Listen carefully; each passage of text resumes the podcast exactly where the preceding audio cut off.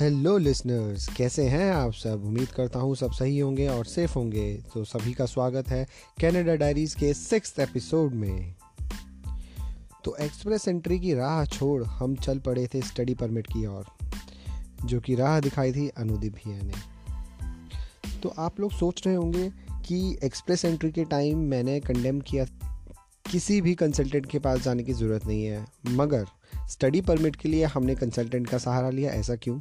सो देखिए उस टाइम तक हमें समझ आ गया था कि कंसल्टेंट के थ्रू काम कराना it was a waste of money but जब बात आई स्टडी परमिट की तो हमें रियलाइज़ हुआ कि कैनेडा में जो कॉलेजेस हैं, उनके बारे में हमें नॉलेज नहीं है।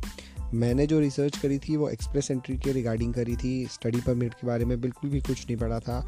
यस आई नो कि स्टडी परमिट भी होता है बट हमने उसकी तरफ़ कभी ध्यान नहीं दिया था। उसके ऊपर उसको जानने की कोशिश भी नहीं करी ज़्यादा।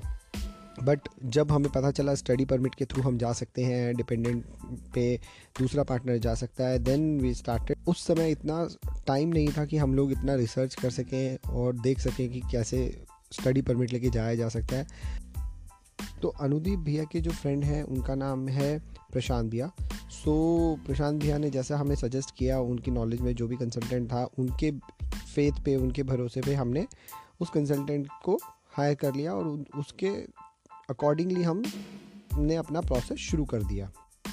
तो अब बात आती है कि दो साल पहले जब एक्सप्रेस एंट्री स्टार्ट किया था, तब हमने स्टडी परमिट के बारे में क्यों नहीं सोचा? अगर मुझे पता था या नहीं भी पता था तो उसके बाद उस उस ऑप्शन को हमने क्यों नहीं एक्सप्लोर किया? आफ्टर टू ईयर्स हमने ये ऑप्शन क्यों चूज़ किया? तो जब एक्सप्रेस एंट्री की बात थी, तब मैंने एक्सप्रेस एंट्री के बारे में सब पढ़ा, देखा, सब कुछ पता चला। बट उससे पहले मैंने स्टडी परमिट भी देखा था बट रिसर्च नहीं करी थी बिकॉज़ बिकॉज़ फ्यू पॉइंट्स उसके बाद हमने वो क्रॉस कर दिया ऑप्शन बिकॉज़ क्योंकि स्टडी परमिट में सबसे बड़ी बात है कि फ़ंड्स बहुत ज़्यादा लगते हैं।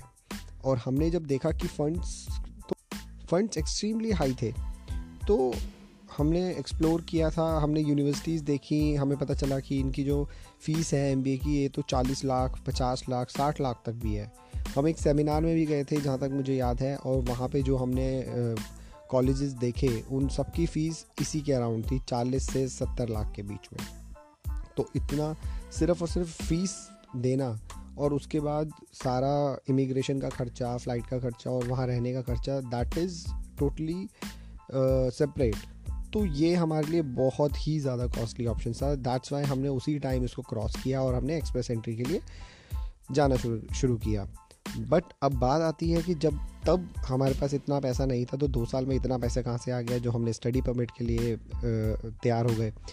तो दोस्तों, बात ऐसी है कि जो कॉलेजेस उस कंसल्टेंट ने हमें बताए और जो कोर्सेज हमें बताए, उनकी फ़ीस बहुत कम थी। जो कि हमें लगा कि इतना तो हम शायद अफोर्ड कर सकते हैं एंड हमने उसी तरीके से प्लान आउट भी किया।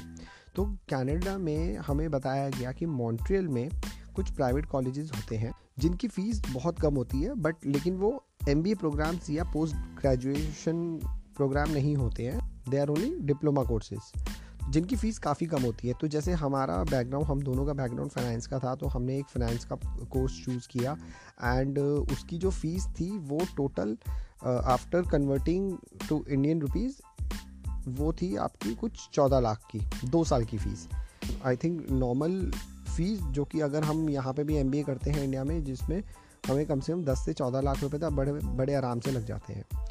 तो हमने सारा खर्चा देखा मैनेज किया, हमने अपने फंड्स देखे, हमने अपने पेरेंट्स से बात करी।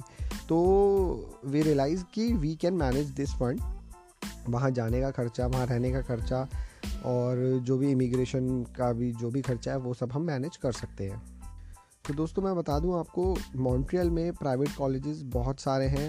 उनमें से कुछ मैं आपको अभी बता देता हूँ, जैसे कि हमारे पास मॉन्ट्रियल में मेट्रिक्स कॉलेज है Montreal college of information and technology है C E G E P Montreal college है कैनेडा कॉलेज है right C D I college है एंड वेनी कॉलेज है। And there are lots of colleges जिनका tie up इन consultant के साथ होता है और वो आपको इन कॉलेज में एडमिशन बहुत आराम से करा सकते हैं। सो so, इसका भी प्रोसीजर होता है जैसे हमने देखा था एक्सप्रेस एंट्री का प्रोसीजर है इनका भी प्रोसीजर होता है। आपको आइल्स का एग्ज़ाम देना पड़ता है लेकिन इस बार आपको एकेडमिक का देना पड़ता है। तो आइल्स के एग्ज़ाम दो टाइप के होते हैं एक जनरल एग्ज़ाम होता है एक एकेडमिक एग्ज़ाम होता है।